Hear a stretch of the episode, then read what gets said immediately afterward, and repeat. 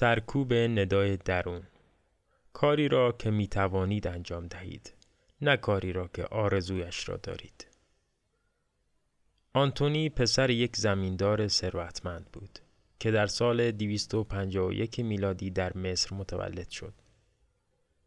وقتی 18 ساله شد پدر و مادرش از دنیا رفتند و او در کلیسا این جملات انجیل متا را شنید. اگر دنبال کمال هستی برو و داراییهایت را بفروش و به فقرا بده تا در بهشت صاحب گنجی بشوی. سپس بیا و از من پیروی کن. سپس آنتونی هرچه از مال دنیا داشت فروخت تا راهی بیابان شود و سالها مثل یک انسان تارک دنیا زندگی کرد. با گذشت زمان برخی دیگر هم همین کار را کردند. با ملحق شدن مردان جوانی که آنها هم ندای درون خداوند را شنیده بودند تعدادشان زیاد و زیادتر شد. ای انسان گوشگیر که کمتر با یکدیگر در ارتباط بودند هسته رهبانیت مسیحیت را شکل دادند و امروز آنتونی به عنوان پدر تمام راهبها شناخته می شود. هزار سال بعد اتفاق مشابهی برای پسر یک لباس فروش ثروتمند ایتالیایی افتاد. فرانسیس آسی زندگیش پر از عیاشی و بیبندوباری بود تا اینکه در خواب ندایی از جانب خداوند شنید. بعد از بخشیدن کل اموالش لباسهایش را هم با لباسهای یک فقیر عوض کرد و مثل یک تارک دنیا زندگی کرد و به بازسازی کلیساها مشغول شد. به تدریج بقیه مردم به او گرویدند و فرانسیس فرقه فرانسیسکن را تأسیس کرد. امروز وقتی عبارت ندای درون را میشنویم یاد افرادی مثل آنتونی و فرانسیس میافتیم آنها چاره جز پیروی از ندای الهی نداشتند. لحظات مشابهی را در زندگی پولس، آگوستین، بلیس پاسکال و بقیه کسانی که این شیوه را برگزیدند و در انجیل و جاهای دیگر با آنها اشاره شده می‌بینیم. با این حال ندای درون یک معنای امروزی هم دارد. چطور ندای درونم را بشنوم؟ یکی از معمول ترین سوال هایی که از افراد جوان میشنوم و هر بار مجبورم زبانم را گاز بگیرم چون ندای درون یک یادگاری به جامانده از مسیحیت است. به کار بردن چنین واژه‌ای از سوی کسی که به خدا اعتقاد ندارد نشانه توهم است. البته کسانی که امروز دنبال ندای درون هستند خیلی تمایل به ترک دنیا ندارند. دقیقا برعکس می‌خواهند ارتباط نزدیکتری با دنیا داشته باشند.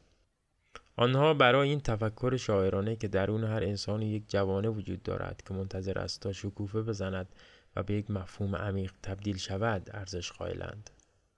پس توجه زیادی به صدای درونشان می کنند. آنها امیدوارند صدای یک فعالیت پرفایده به گوششان بخورد. اما این خطرناک است. چون مفهوم ندای درون یکی از بزرگترین توهمات عصر حاضر است. جان کندی طول تصور می کرد به دنیا آمده که نویسنده باشد.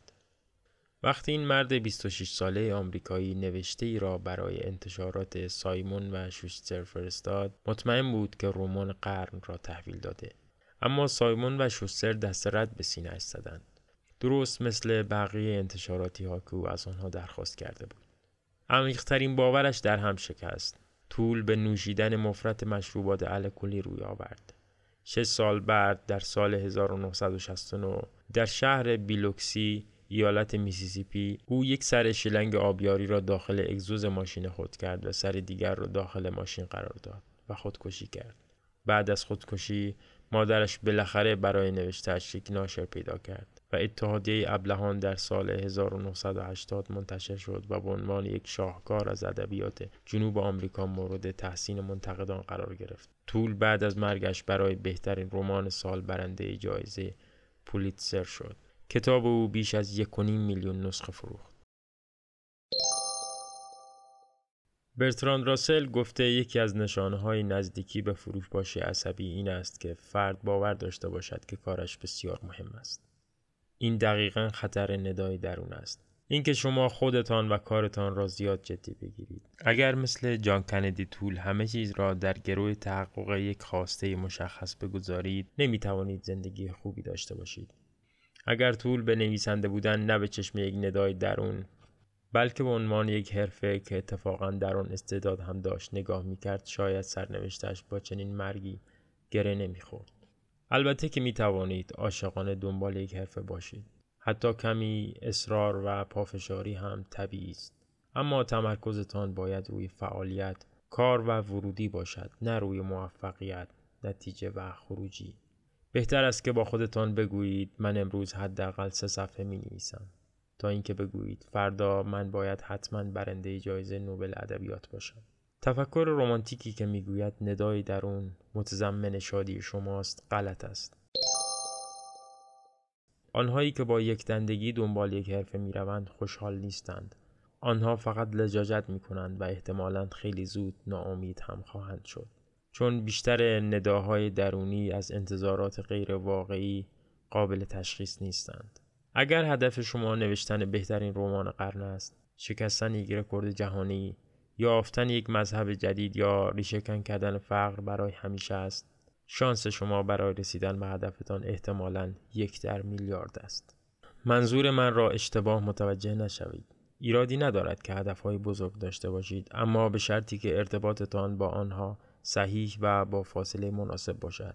اگر چشم بسته به دنبال ندای درون خود بروید سراغ یک فرمول عالی برای یک زندگی عذاب آور رفته اید یک دام مرتبط دیگر خطای گزینش است. از بین کسانی که به دنبال ندای درونشان رفتند فقط نمونه های موفق را می‌بینیم. ماری کوری که در پانزده سالگی تصمیم گرفت دانشمند شود و بعدها دو جایزه نوبل هم به دست آورد. یا پیکاسو که در ده سالگی در مدرسه هنر پذیرفته شد و در ادامه زندگیش دنیای نقاشی را متحول کرد. چنین داستانهای الهام بخشی موضوع بیوگرافی ها، ها و فیلم های مستند بیشماری بوده است. اما چیزی که ما نمی بینیم تعداد بی نهایت بیشتر شکست خورده هاست. دانشمند نامیدی که مقاله تحقیقاتیش دقیقا توسط دو نفر خوانده شده همسرش و مادرش یا یک پیانیست ناشناخته که اگرچه استعدادی در معلمی ندارد حالا به عنوان یک معلم موسیقی در ناکجا آباد مشغول پیروی کردن از ندای درونش است آنها همگی دنبال صدای آژیری رفتند که به جای یک حرفه آنها را به سمت تباهی برد حالا حتی رسانه های محلی هم راجع به آنها گزارشی نمی دهند. چرا باید چنین کاری بکنند؟ مردم معمولا ادعا می کنند که چاره جز انجام دادن فلان کار نداشتند. لفاظی شاعرانه جالبی است اما در حقیقت مزخرف است. این اجداد شکارچی و خوشچین ما بودند که چاره ای نداشتند. یک برده در مصر چاره ای نداشت. زن یک کشاورز در قرون وسطا چاره ای نداشت. اما اگر در عصر حاضر یک نفر به شما بگوید ندای درونیش هیچ چاره ای برای او باقی نگذاشته به جز وقف زندگیش به گیتار می توانید به اطمینان بگویید که او شیرین عقل است حتی اگر چیزی به عنوان ندای درونی واقعی وجود داشته باشد باز هم توصیه نمی شود که به هر قیمتی به دنبال آن بروید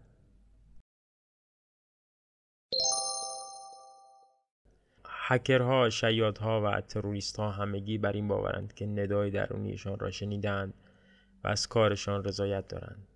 هیتلر هم بدون تردید همین حس را داشت.